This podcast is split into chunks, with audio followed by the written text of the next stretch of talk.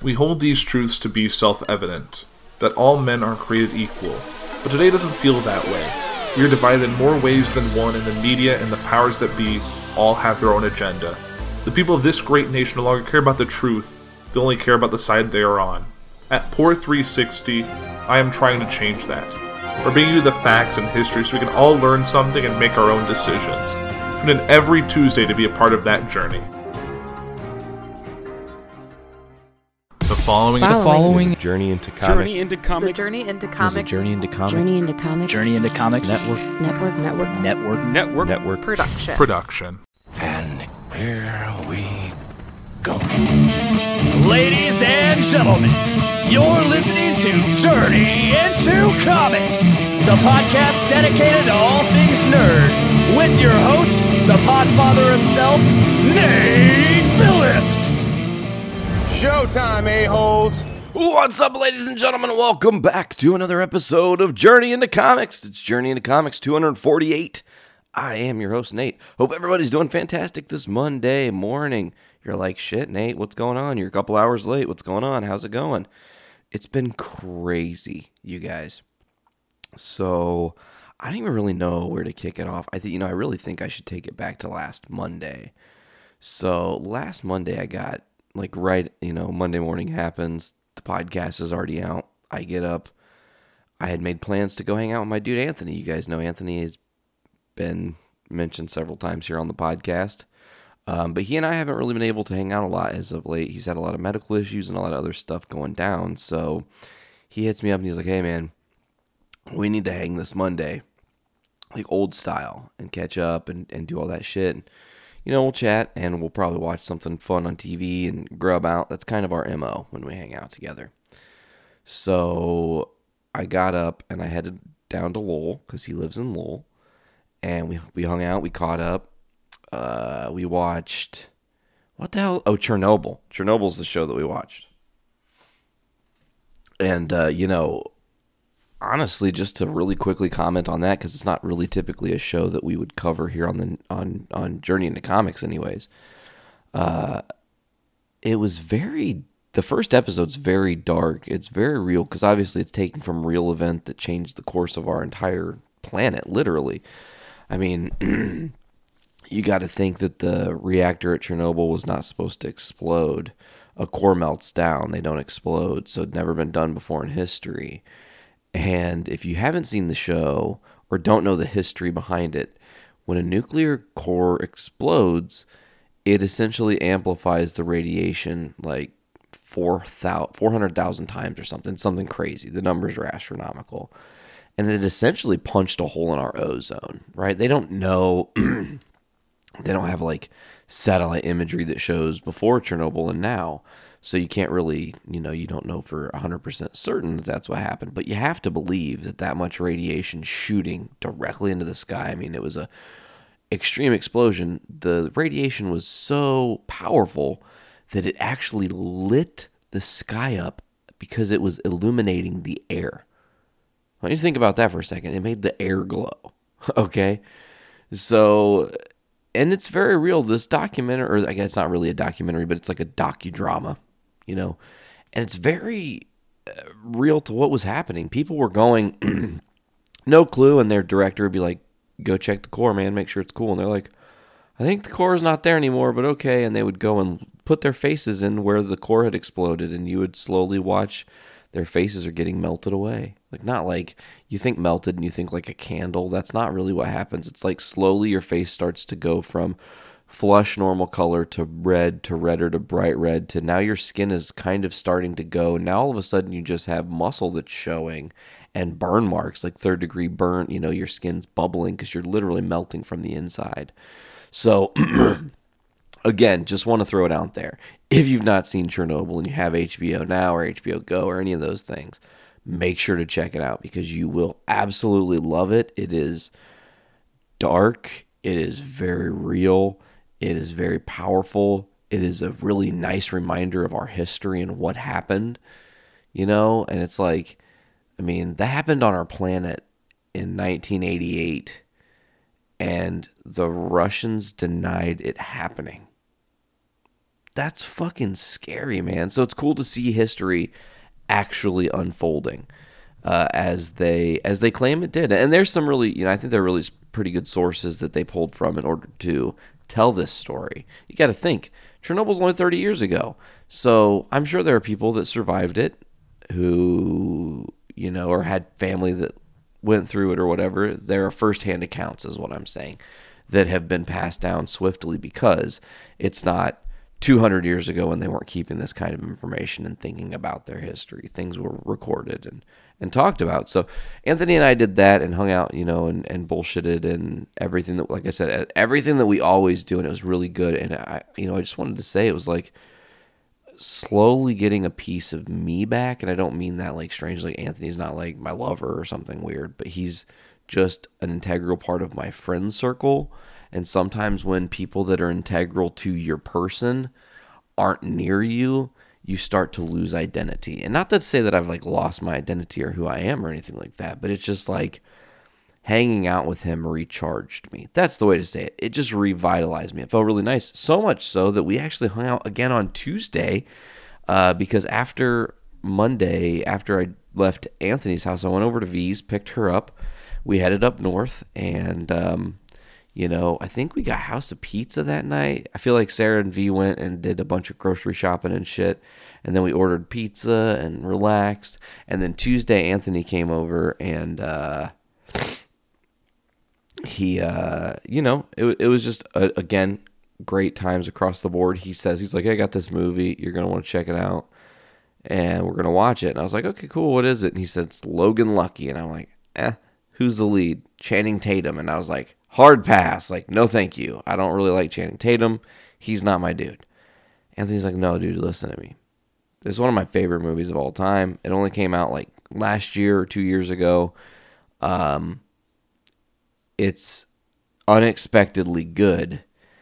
And uh, I can't wait to watch it with you guys. You guys should seriously give it a chance. And I was like, okay, fucking fine, dude. Every time you show me anything ever, literally any time Anthony's ever showed me any movie of what whatsoever, I've talked about it on this network, on this podcast specifically, because a lot of his movie recommendations are home run hits. They just get you. They just are right. He knows good movies. He knows bad movies. And, and his, yeah, his opinion's awesome. I need to get him back on this show sometime, actually. So we roll into Wednesday. I'm trying to think how Wednesday played out. I, I think V had to work. Sarah had to work. Sarah had to go do her new job. So she had to leave kind of early in the day. And then V and I rolled down to Lowell, and V had to work and do some things. Or did that happen on Thursday? I can't fucking remember. I don't remember. It was on Wednesday for sure. So we did that and came back and retrieve Sarah, and oh, that was Wednesday. Okay, hold on. So many things have happened this week. My brain literally didn't process them all, and I'm actually thinking about the week, and I'm like, what did happen on Wednesday? This is what happened on Wednesday. After we after I dropped Via, or Sarah off at the train station, V and I got ourselves together and went down to Lowell to go to her mom's house because Tuesday night, I went ham and got all of our furniture out of our house that was like couches.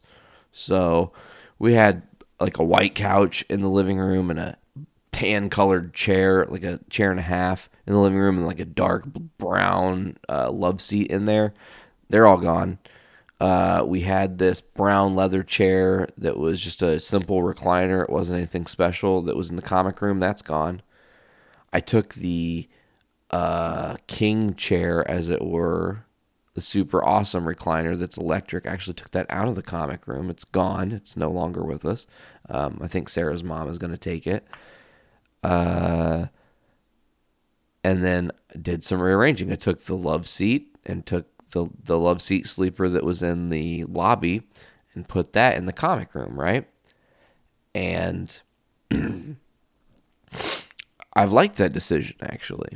We we have a bunch of changes and stuff coming because, like I told you guys previously, David Lee had given us some things, and because of that, we've just got too much stuff, and it's time to, like, recycle, get rid of some stuff we don't utilize anymore, just refresh, you know. This house has been, our home, Sarah and I, for like four and a half going on five years. V, Sarah and I's home for three and almost four years. And, um, you know, we've done a lot of things to improve the house. We've, you know, redone the kitchen, redone the bathroom. The living room is next. But before the living room could even actually be next, it was like, we need different furniture. This shit is just not working. And it just coincides with this whole David Lee thing like we were talking about. Well, Veronica's mom ends up that David Lee's giving her his furniture. She doesn't need some of her furniture. And she's like, hey, I've got this, uh, I've got this brown uh, fabric love seat, sofa, and chair and a half set. We should, uh, you know, get on it. And uh, I was like, all right, just ask if we could have it, you know, and if that's possible, we'll take care of it. We'll do it. So the decision was made that we were going to, in fact, take care of it. So we book it down to Lowell. We get her stepdad's uh, funeral home van, the van we toured in our first few shows. Uh, we take it back to her mom's house, and we get the couch and the love seat in, and the van is stuffed. There is no more room. It's okay. I'm going to get there in a second. So it had so little extra room. V couldn't even fit in the van. So it's like, okay, looks like I'm just making a trip up to Hammond, dropping the couch and the love seat off by myself. I've delivered furniture before, and sure, I could hurt myself.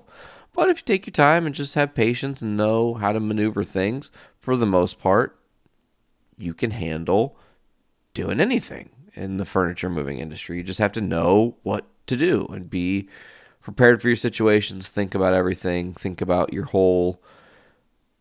The whole walkway up and into the house is important. Thinking about your doors and how you'll be able to turn and position furniture is important. Like, that's the thing, man. People invite me to help them move all the time because I see shit that no one sees because I did this. And I think shout out to Buckles and Linder because they both do this for a living too. But they know furniture moving and moving people's shit. And it's hardcore. You have to, like, seriously think a million steps ahead of yourself always or you get hurt. You really will. Because if I'm not thinking about that little kid's fucking one singular toy on the ground, and that one singular toy catches my foot when I've got a heavy fucking couch and it trips me and I go under it, I'm either dead or I'm in a lot of fucking pain. You know what I'm saying? Like, and ouch. So anyways, I have to drive up here by myself. I back the van into the driveway.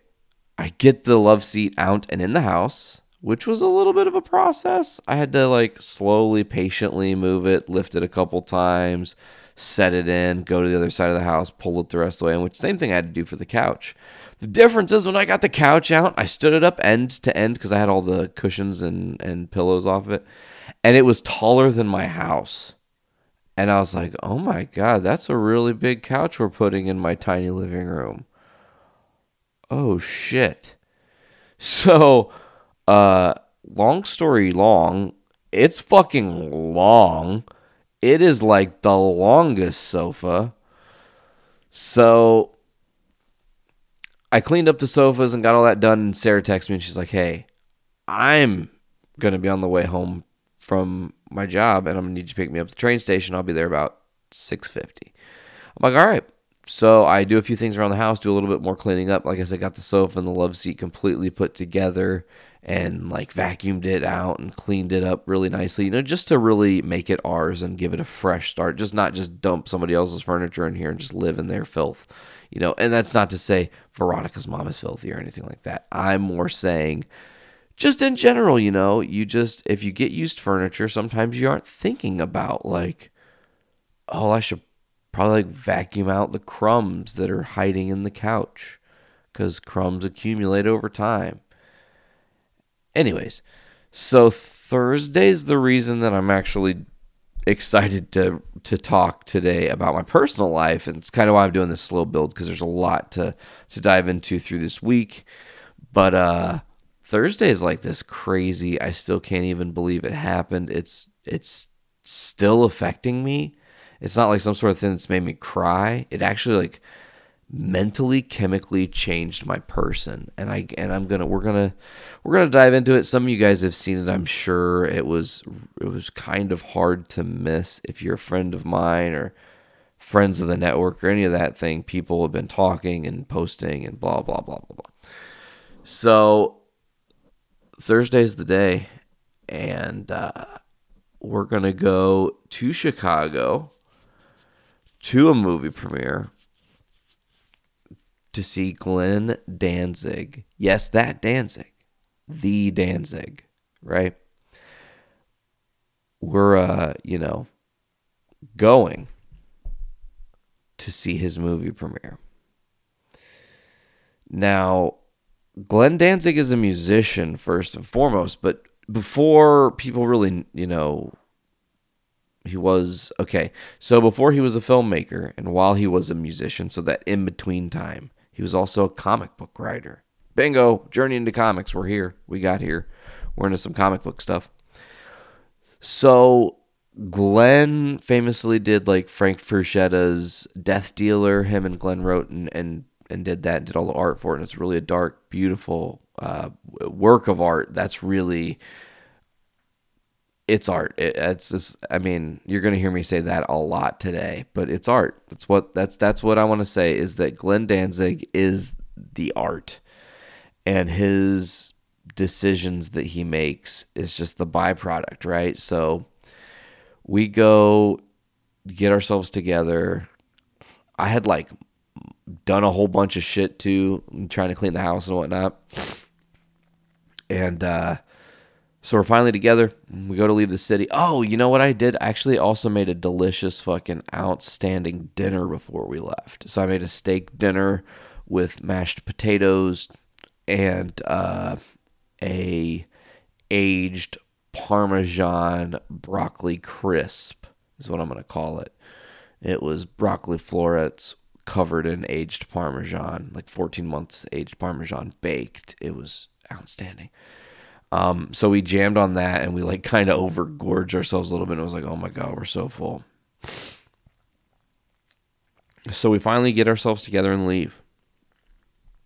We are driving up and into the city, and traffic's kind of, eh, you know, whatever. And you know, the G P S has us there getting at like six forty-five, six fifty-five, six forty-two. It's kind of bouncing around because traffic is doing a bunch of different shit. I use Waze, so it's constantly updating me. By the way, if you don't use Waze, this is not a sponsored endorsement, but you guys really should check Waze out. It is the bomb. Train of our existence showing up saying, hey, by the do do do, don't forget about don't forget about me, Nate. I'm here, I'm here. I made my appearance. I'm good. You guys probably didn't hear that one because he kind of did a quiet horn because it's seven fifty-one in the morning as I'm recording this. So um, we, uh, you know, we make our way into the city, and we get to where we're going to park, and we're parked, and we go to pay for the parking, and the thing eats our twenty dollar bill, doesn't give us a ticket to put in our car. And I'm like, what the fuck? And there's some attendant right there, and he's like, what's up? And I'm like, did I just put my fucking money in this thing? It didn't fucking give me a ticket. And the guy's like, oh, I didn't see you put the money in, my friend. I can't do anything. And I was like, dude, what the fuck? Like, this is some fucking bullshit. So I, I visit, I mean, I got genuinely pissed off. Like, I was a little bit heated. Um, we pay another twenty dollars, so we had to pay fucking forty dollars to park. That's some bullshit, city of Chicago, you fuck. Uh, so we're done with that. We're done with the parking shit. Now is time we're going to go to the movie premiere. We walk up to the movie premiere to Maurice Nunez, the head of Seventh House, asking to take our picture with us. So we get a picture with Maurice, and then Marie, then a, one of our fans is there, uh, Ryan Beale, and we take a picture with him, and that was super cool. It's like, bam, bam. You know, it's like we walked into two pictures, and it's like, hey, we've arrived. And London May from Sam Hain is just like standing there watching all this happen. He's looking sharp, dressed to the nines, because he's also in the movie, which we're going to talk about in a minute. So, again, I mentioned how Glenn did comics. He did Frank Frazietta's Death Dealer. Uh, but then he also started his own line of comics for the line Verotic, uh, or Verotik, is the line, but then he started a comic book called Verotica. It's like violence and erotica put together. So this is kind of late nineties stuff, and you got to think it's a thirty-something-year-old Glenn Danzig who's lived life out on the road all the time and maybe, you know, had crazy encounters. I don't know. But he writes from a really dark and fucked up place is all I'm going to say. Like, the, these movies were not um, necessarily twenty nineteen friendly per se. Uh, and I don't mean that it was like, you know, doing some stupid shit like gay bashing or, you know, dropping the R word a whole bunch, which I really fucking hate if you use the R word. Like, it, you know, it, when I was a kid, I used it and it was one thing. And then I met some people who actually were mentally challenged and it literally made me enable, enable to drop the R word. I feel like it is a slap to anybody with that kind of disability. And that's just me ranting. So anyways, Glenn writes this Verotica comic, and it's like the bizarre, weird, what the fuck shit. You know, I think one of the first comics he actually ever did was a Sam Hain comic. And that is genuinely fucked up. It's like a wolf fucking a lady kind of, but the wolf is a dude. A wolf dude banging a lady. And it's like really pornographic and intense and sexual. And, and that's kind of his point. And there's a lot of gore. So we get to the premiere. I'm getting to the what Verotica is, like what the actual comic is. We're we're we're slow building here, pieces by pieces. So to get back to the actual movie premiere, we walk up, we get the pictures, we then go in and find our seats. As we're going in, people are recognizing us. It's kind of bizarre, I guess is the word you would use. It's not something I'm necessarily used to, being at a movie premiere where I thought I wasn't really going to run into many people, and like many people like came up to us and stuff. So we sit there and we wait, and they, you know, it's like a forty minute wait or something. They bring, they bring Glenn Danzig himself out. He is there, and uh, he talks for a minute about his movie and says the movie's going to start now, blah, blah, blah. It's a labor of love. It's like based on the comics, Verotica. And he said a lot of these shorts, because he wrote an anthology style movie, he says, a lot of these shorts are meant to to just be self-contained, and there isn't a ton of story. It's kind of the idea and the feeling and, and bringing emotion. That's why I want to again say that he's an artist over anything else. And, you know, you're probably going to see reviews somewhere, people saying Verotica's shit. And you know what? As a comic book movie, staying true to its source material, it was awesome. It did. It hit all the marks for, for source material. It tried to, to to reach across different stories that Glenn had previously told, and he brought him to the big screen. And, uh, you know, was it the best horror movie? No. It didn't bring... It, there were some parts that were straight up horror and horrible and just like, oh my God, cringeworthy. You can't even sit there and watch it. But you're still watching because you're just like, what the fuck? But also there's some sincereness to it. There is some, you know, ideologies in there that you're just like, I can appreciate what you're trying to say here, Glenn. Like, I, I kind of do. I kind of do appreciate it. And uh, all in all, all three movies, because it's like three little shorts, were funny but also scary. And, and I don't mean scary like...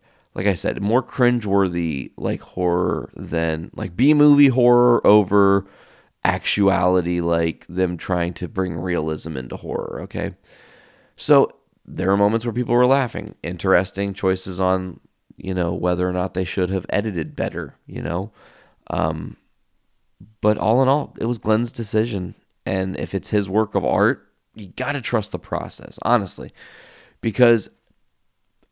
Okay, here's the thing. Glenn didn't make that movie going, I'm going to go make ten billion dollars and cash in on my fucking idea. He said, I need to make this labor of love because I need to see it actualized from my concept way back when I first started writing Verotica comics to them being on the page for the first time and seeing those concepts in that, you know, uh, medium.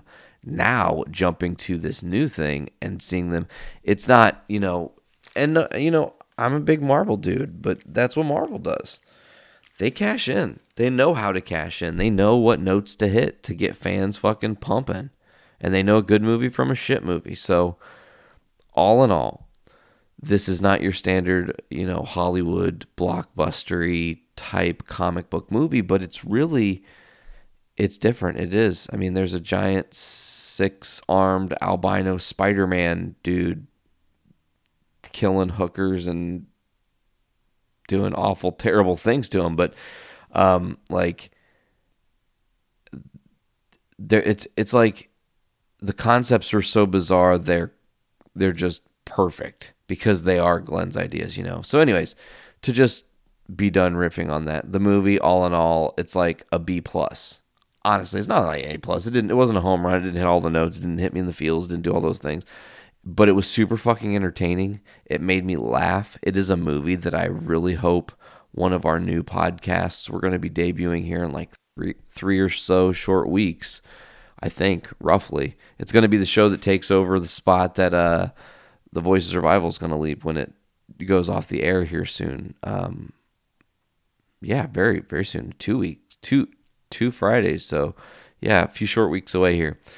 But, uh, so, movie's over. We stand up, and everybody's leaving. And there's like nine hundred people, eight hundred people there, just flooding out. But as people are leaving, they're seeing us. They're like, oh, it's Walk Among Us. Hey, what's up, guys? Walk Among Us.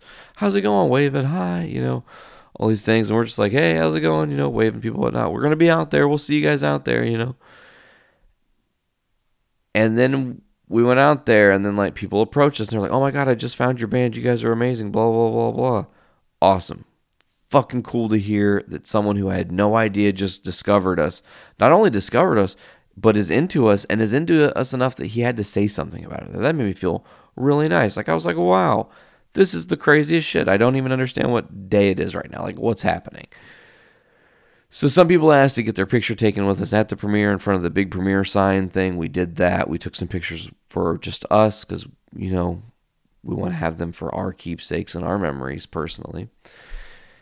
And uh, we go outside because everybody's going to G-Man Tavern because that's where the after party's going to be, and allegedly Glenn's going to be there. That's what everybody's saying. So we walk outside and we run into Ryan Beale. Oh, you know what? I also want to mention Nuntita. Our friend Nuntita was there. Uh, she was there when we first walked up as well. It was great to see her. She she owns Shady Rest Records in Chicago, a record store uh, that sells awesome vinyl and cassette tapes and shit. It's really cool. So we see Nuntita and we see Ryan earlier, but then we go, I wanted to say that now because it's like the time traveler thing. You got to fill in those blanks. So we get outside and we run into Ryan Beale, and Ryan's like, hey guys, how's it going? And we're like, what's up, man? He's like, uh, come here. And he whispers in my ear, he's like, keep it on the down low, but I just talked to Glenn's tour manager. He's going to be out here in like thirty minutes or forty minutes. He's just getting some stuff together. And then he's going to be right out here in front of the theater because it's where they're going to get their Uber. And I was like, oh, cool, dude. Thanks for the tip. Um, we're just going to see who we see out here, you know, just hang out for a bit. So Ryan is talking to us. Then Tita comes up and talks to us. Other fans we hadn't seen yet come up and talk to us. They even tried to book a show with us. And I was like, okay, this is fun. Like, I'm enjoying this. Maurice Nunez comes up and talks to us. And I just asked Maurice, I'm like, is is Glenn coming out, do you think? Like, just curious, you know, because like I said, I want to mention this too. In case you don't know, like, why I'm building this thing about what we did is such a big deal. What we did doesn't typically happen.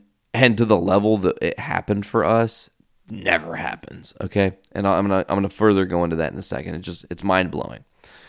And it's also, again, I said this a couple weeks ago, but these are good memories for me on the podcast. If I ever lose my brain someday when I'm old, I'll listen back to this and be like, oh, that's Nate's voice. That's me. This is you, Nate, talking. Yes, this is you. This is the memory you had. It's going to be like, man, I remember. And it'll trigger my memory, and I'll live vividly thinking about all those moments. So we're standing out there, and then Nuntita comes back, and she's like, we were getting ready to leave, but we just wanted to swing by and see if Glenn was outside. He's not. So these are all people who are ravid Glenn Danzig fans, people who have got stuff to sign. There are people who have brought bags of things, right? And I'm just like, damn, this is going to, like, It's going to be a little bit crazy, but there's only like twelve people out there. From nine hundred to twelve people. Okay, because people just don't know. They thought, he's going to be at G-Man Tavern. Let's go. So they all rushed to G-Man Tavern. I'm like, you guys got to think he's got to get out the building. Like, he's got to get out the building. So we see him in the lobby. He's taking pictures and doing a couple things. And they start walking down. And Nuntita had kind of like got really nervous to me. She's like, I don't know if I can do this. Like, I don't think I can meet Glenn Danzig. Like, what happens? Like, I'm I'm freaking out. And I was like, listen, Nuntita. I met a lot of famous people or a lot of people with different levels of celebrity, quote unquote, as it were. And it literally doesn't fucking matter. They're all people.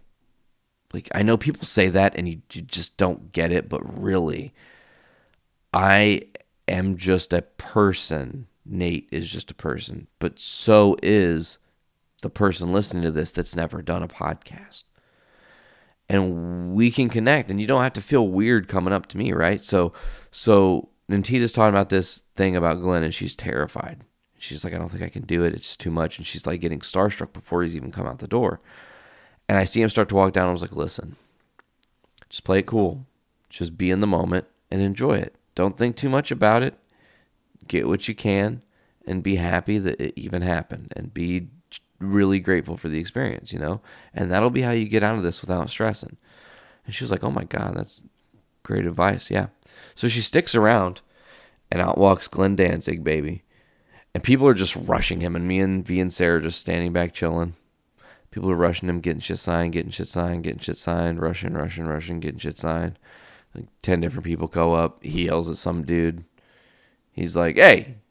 He's like, I ain't signing that again. Now you already already signed this. He's like, you signed the back. I wanted you to sign the front. He's like, I'm not signing it twice. So that's that, you know. Game over.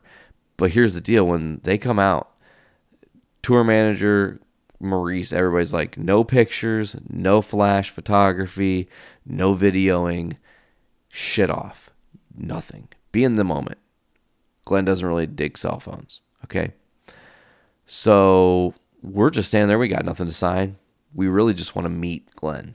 That's kind of the only thing. Like, we've been doing Walk Among Us for three years, four years really, but three years out and about.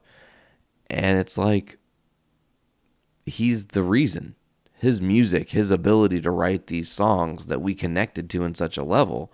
So just to say thank you is like for the end. Like, I don't hang up my hat after that. It doesn't matter. It it doesn't. It does not. Everything else I'm about to tell you doesn't matter, even though it does. It it, it helps moving forward because, you know, um, there's a lot to happen. So people are still getting stuff signed. Nuntita's getting stuff signed.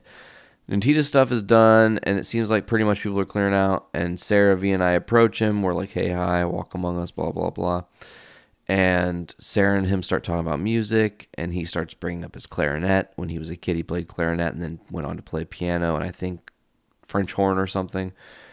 But um, and they're connecting in that regard. Now, notice no one's taking pictures. Uh, I will say that the tour manager promised that Ryan Beale, one of our fans, could take a picture with Glenn, and that happened pretty early on, just quickly. It was like a three-second, like, cha-cha, you know, ta-ta. And then no one else. And he he told, like, a bunch of people, no, no, not happening, no, sorry, no, you're not getting a picture, not doing it, no. So, again, we, we approach him. He and Sarah are talking. He introduced himself to V. You know, he introduced himself to me. It's really pleasant. We're chit-chatting for a couple seconds there. And Sarah's talking about doing his songs on piano, but she's a little, she's it's a little bit, like, rowdy. So I'm like, Glenn, this is Sarah. We're in Walk Among Us. This is Veronica. We're in Walk Among Us. They do the, we do the punk rock piano tribute to the Misfits. I show him one of the videos. He's like, oh, my God, real piano. He, like, freaks the fuck out over the Casual Fiend Friday video. And uh, I'm like, would it, could, we, could the band get a picture? I just casually drop it. And he went, yes, absolutely. And Maurice said, the band should get a picture. I hand my phone to Maurice Nunez. He boop, boop, takes a couple shots. You guys have probably seen him. They're online. We got to meet Glenn. It was super surreal, right? He was super friendly. He wanted to talk to us more. And then his handler's like, we got to go. Our Uber's here. And he was like, ah, you know, maybe I'll see you guys. And then he dipped. So we walked over to the after party, spent a little bit of time some of our, again, some more of our fans came up to us, talked to us, thanked us for coming to the movie premiere. And it was, it was fun. Time to go. We left, head home. And it was just like, ever since that day, everything is different. And I don't mean like, oh my God, I met Glenn, Glenn Danzig. My life is forever changed, but kinda. But, but fucking kinda. So Friday we posted the picture of it. It got like nine hundred likes on Facebook. What the fuck? I've never had more than like two hundred three, maybe three hundred likes on Facebook all time in one post. So for a post to have nine hundred likes is like, what the shit? That blew my brains. Uh, we posted on Instagram. It was kind of the same thing. Got over nine hundred and something. And then on Instagram, Danzig's fucking seventh house page shared it. And it got three thousand two hundred likes. Holy shit. So I don't know what that like equates to for us long term, but I do know it increased our followers on Instagram by like one hundred people. And the visibility increased. And it's just, it's crazy. Things are starting to look up. Here's the craziest part, folks. And this is what I, remember when I said earlier, like, nobody gets this. So aside from Ryan Beale, we were the only people that got a picture with Glenn that night. Okay.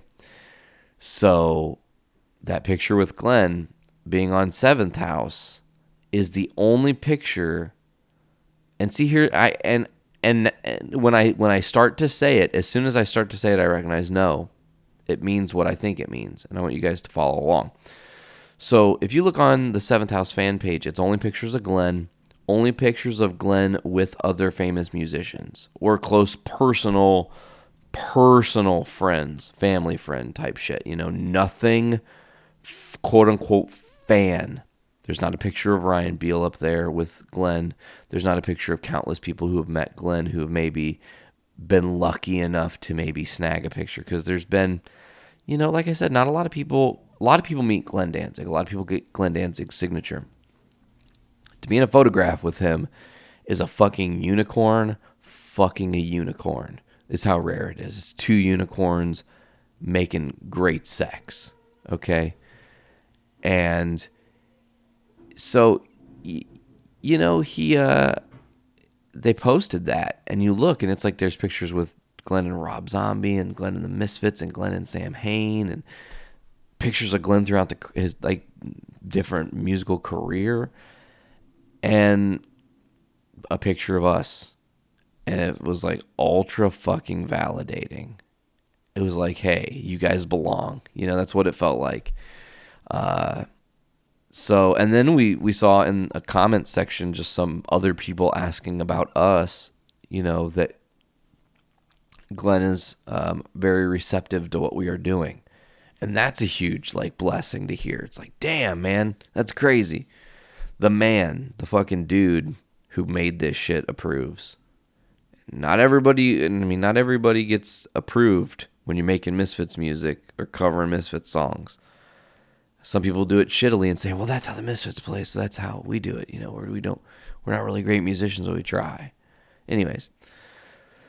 So Friday, like, coupled with all this greatness, we had some badness. Sarah's all hurt. Her arms hurt, so we had to cancel our show. That was a bummer. We did not play as Walk Among Us this weekend. We did get to have an appearance as Walk Among Us. We just didn't get to play. So Saturday... Oh, Saturday I did my first catering gig.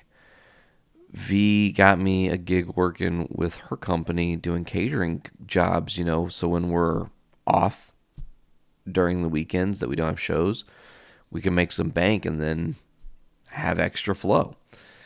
So we, you know, shoot down to Lowell, get our stuff together. We go hard in the paint. We work all day. And then after we got paid, we went to Target and got some stuff, and I got like uh, W W E two K, W W E, was it two K nineteen, I think, or something, on uh, Xbox One. It was like twenty bucks on sale. I was like, sold. I almost bought Halo and also um, Fallout four, but I haven't pulled the trigger on those yet. They're actually getting pretty cheap, so that's cool. it's cool to get into this cycle of games now and be like, oh, I can get that for relatively cheap. Cool. Oh, I can get that for relatively cheap. Cool. So, also got Captain Marvel on Blu- Blu-ray. What, what, what, what? Uh, so, let's, uh, you know, we talked a little bit about comics with Glenn's stuff, but I'm trying to think about the rest of the weekend. Oh, Sunday was Father's Day. That's kind of why this podcast is late, because my Father's Day was nonstop. We got up, got ready, left, drove to Sarah's parents, hung out with her brother, sister, mom, and dad for a little bit, left there, drove all the way to Hoopston to see my dad, hung out with my dad's sister, her husband, Bill, my little nephew, Sawyer, and the girls and I. It was a lot of fun, man. It was... It was really good for my, again, the whole, like, feeling full again. Having my friend Anthony in my life at the start of last week, like, again, in a more regular capacity now, I get to go home and see my dad. We played basketball. Like, it was, it was awesome.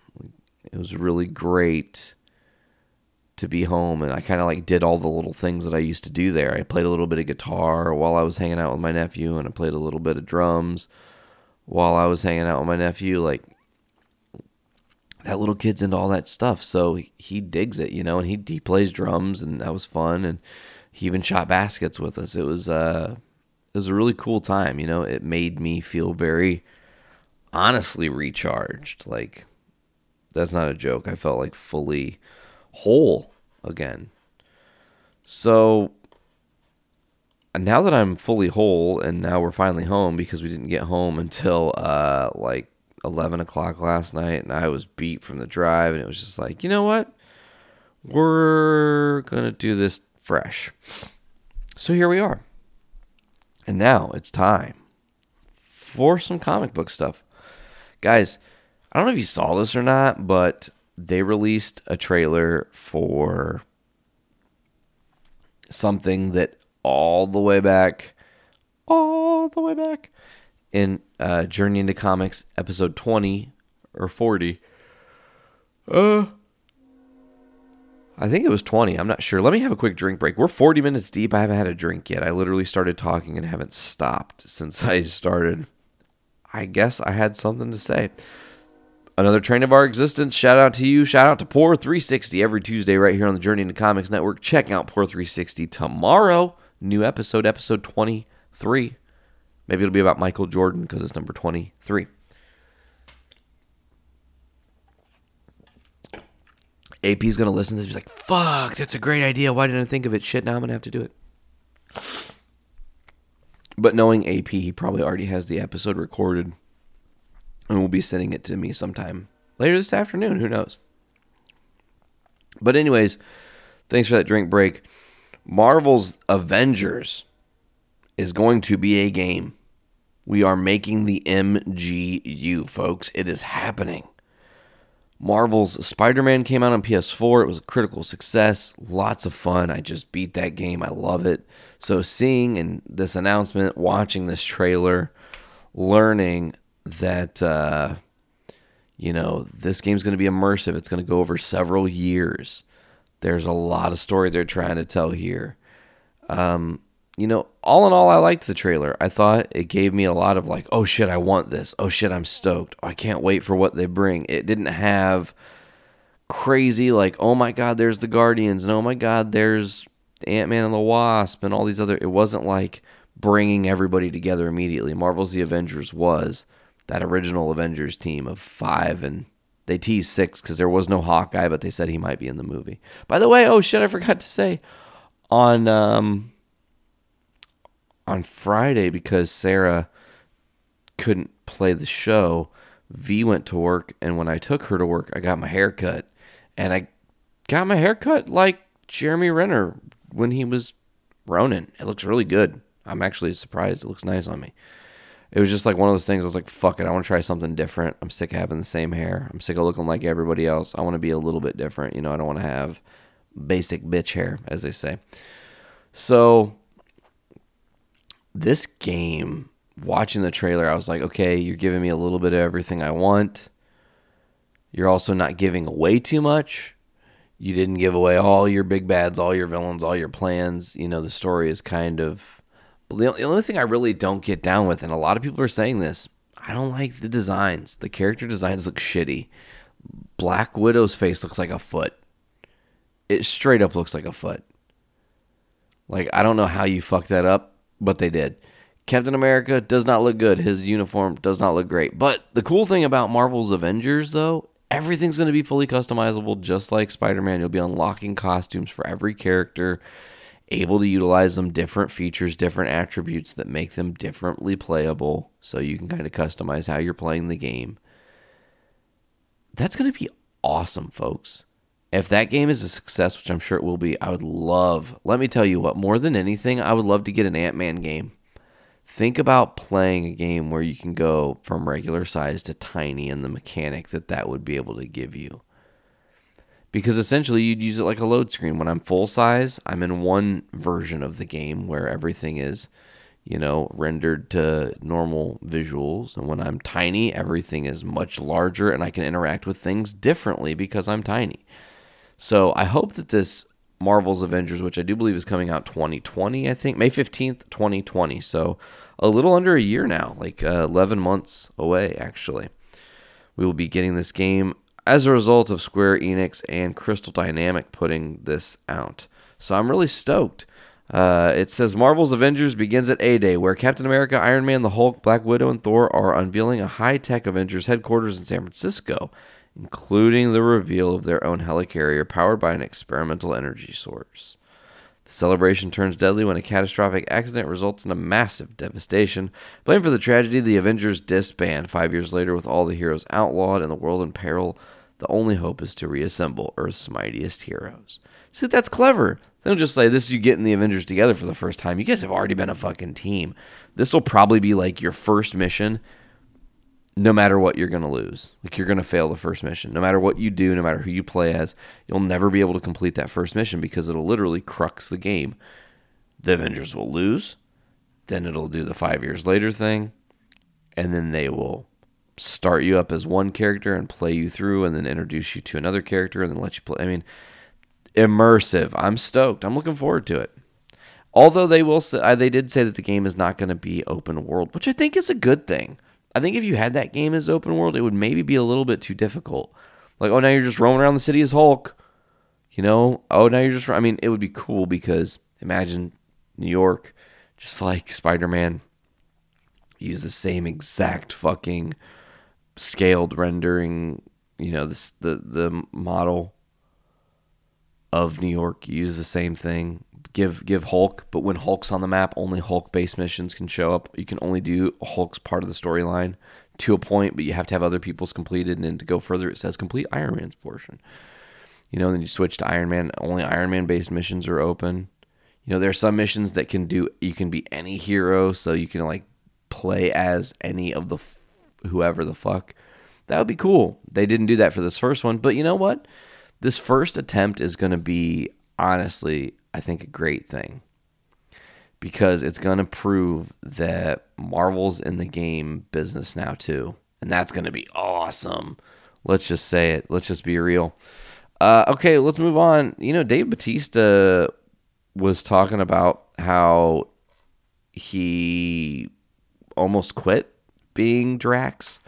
Well, you know, he said uh, he was asked about his relationship with Disney after the events of the past year, and uh, Batista's like, I hope it's good. I never actually talked to anybody from Disney. I only ever talked to people from Marvel, and they were very understanding about the way I felt.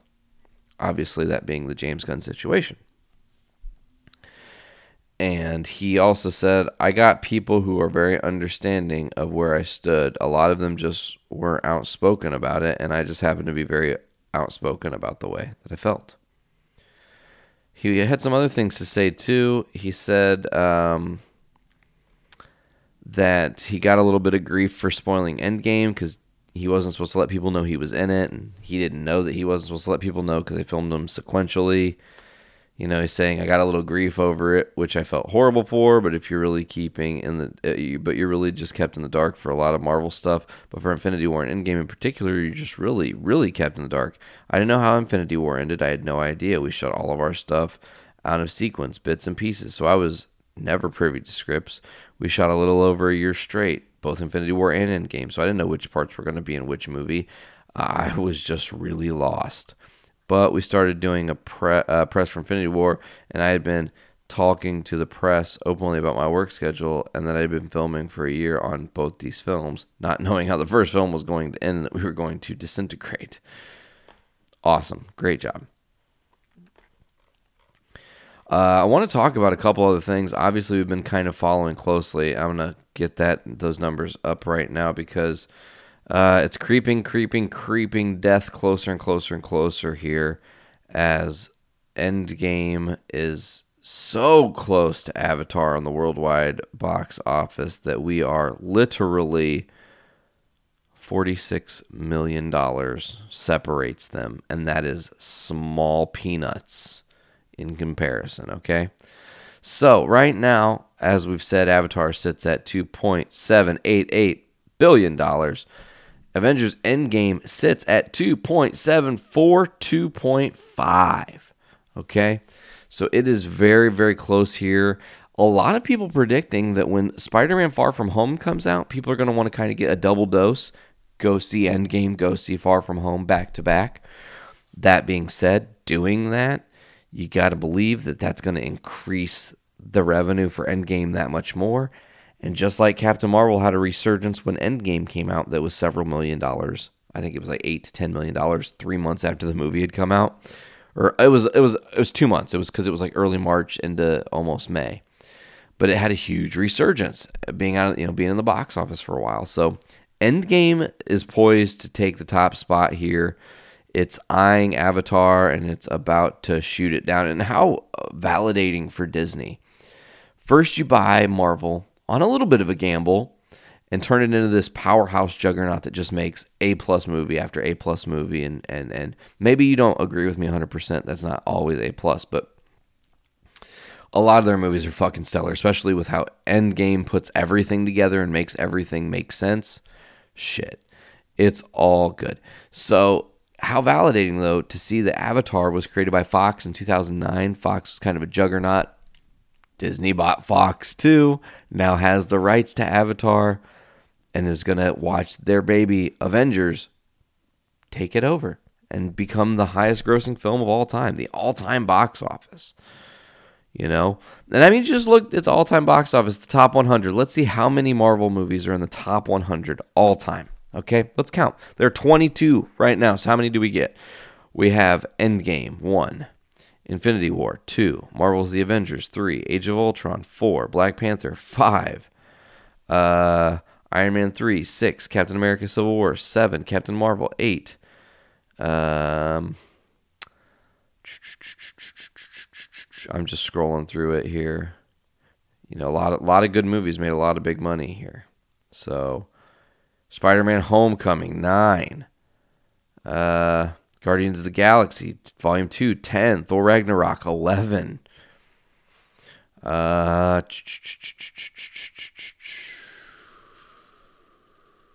Guardians of the Galaxy, twelve.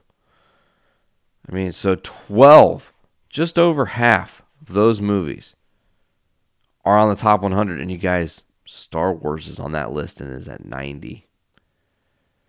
And the crazy thing is, is these all are in this, you know, seven hundred million to, you know, whatever, to two point seven billion dollars range in the top one hundred.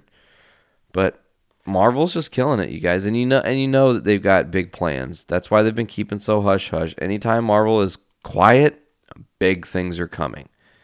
And Spider-Man: Far From Home is projected now to push to one hundred fifty million opening weekend, which could mean it gets close to two hundred million opening weekend domestic. Which, you know, you're like, opening weekend is a holiday. What are you talking about? Well, because it was going to come out on July fifth, they pushed it back to July second. So they're going to actually have like a full week to to get money for uh, Spider-Man Far From Home. But it's going to pull in because people want to know where the M C U stands after Endgame. Because we got some answers, but really we've got some questions. And I think that uh, moving forward, this is how we're going to learn what the future holds. And I think that after this movie is out and people have had the spoiler ban lifted, which I think you should definitely respect how Avengers did it, and don't spoil Spider-Man for people. Don't be an asshole, because this is a journey we're all taking together. We got to keep being cool with each other. Now, I'm going to read something I haven't yet checked out. I want to tell you guys what I think about it. Okay, so this is the thing from comic book dot com. It says, the timeline stemmed from Avengers Endgame has been confusing a lot of fans in the Marvel Cinematic Universe. The repercussions of creating alternate timelines have not yet been revealed, but they definitely exist. None of the new timelines have been more debated over the one created by Steve Rogers' choice to stay in the past and live a life with Peggy Carter, essentially creating his own happily ever after. While one side of the filmmaking team claims this is a new timeline, the other half says it's what happened all along. New evidence might point towards the latter half being in the right. It is known that Peggy Carter married someone in which followed Steve Rogers, plunging the ship into the ice and freezing for seventy years. Writers of Endgame, Marcus, uh, Christopher Marcus and Stephen McFeely claim the man was always Steve Rogers, but after he defeated Thanos uh, and went back in time, which is not the argument made by director Joe and Anthony Russo.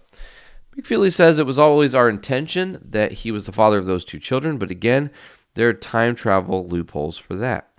This would mean that if there were two Steve Rogers for a large amount of time, one of the times appears to have been Peggy Carter's funeral scene in Captain America Civil War. What? It is known Steve Rogers was carrying Peggy's casket from the front end, but now it looks as if an older Steve Rogers might be bringing up the rear on that effort.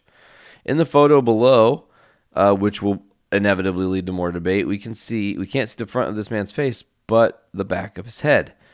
And that hair is, I mean, it looks just like the Steve we see at the end of Endgame. Of course, it's probably not. It's probably like an old chap that she knew, but it's interesting to debate the possibility of this loophole. And, of course, this says, this, of course, would mean that Steve Rogers and his older counterpart were in the same place at the same time. Why they did not talk or interact would be then be a mystery, but the older Steve Rogers would remember attending it as his younger self, which might help him from help keep him from altering the timeline by prompting any new interactions, which could change things. So I don't know. I'm I'm uh I'm uh all about it. I loved Endgame, as you guys know. I'm a major dork for it. Uh, there's not really any new news that has dropped today. There's really not a lot of like. Big news. There was a lot of E three stuff. I don't really cover video games over here. If you guys want video game coverage, check out Game Addicts podcast. They're probably one of the best places to get that kind of information. But all in all, folks, I think this has been a stellar episode of Journey into Comics. Although it was shorter, a lot of my personal life, and I know some of you guys will be like, God, you only talked for like twenty minutes about comics, and you talked for like thirty minutes about your personal life. I'm sorry. I had a lot go on. I got to tell you guys about it. It's the way it goes, you know, and I got stuff planned. We do, we're going to be doing the, um, we're going to be bringing back the, um, the first appearance, uh, in the month of June. We're just going to be doing that as a once a month segment, just concise as it. We don't, we're not, I don't want to drag it on for you guys and bore you to death. I think it's a really fun thing though. We're going to learn about who is going to be debuting in June and, and actually someone who will be debuting in July. We are only two episodes, two short weeks away, folks. Journey into Comics is getting a new co-host. I'm so excited. I can't wait. People are starting to figure it out. People are getting in the know. It's not Ralph, but close. Anyways, folks, as always, you guys can check out the Journey into Comics podcast right here at journey into comics dot com on our illustrious Journey into Comics network. Get us on iTunes, Podbean, Stitcher Radio, Google Play Music, Spotify, CastBox, TuneIn, many others. Just search Journey into Comics Network. That way you can subscribe to us and get all the shows on our network Monday through Sunday, every single day of the week, folks. Also go to patreon.com backslash Journey into Comics. Give us a buck for early access and exclusive content, or more money for more cool shit. We hope you guys have enjoyed this week's episode of Journey into Comics. This has been J I C two forty-eight. I am your host, Nate. As always, pop your caps back and fill your brains with shit. Later, guys.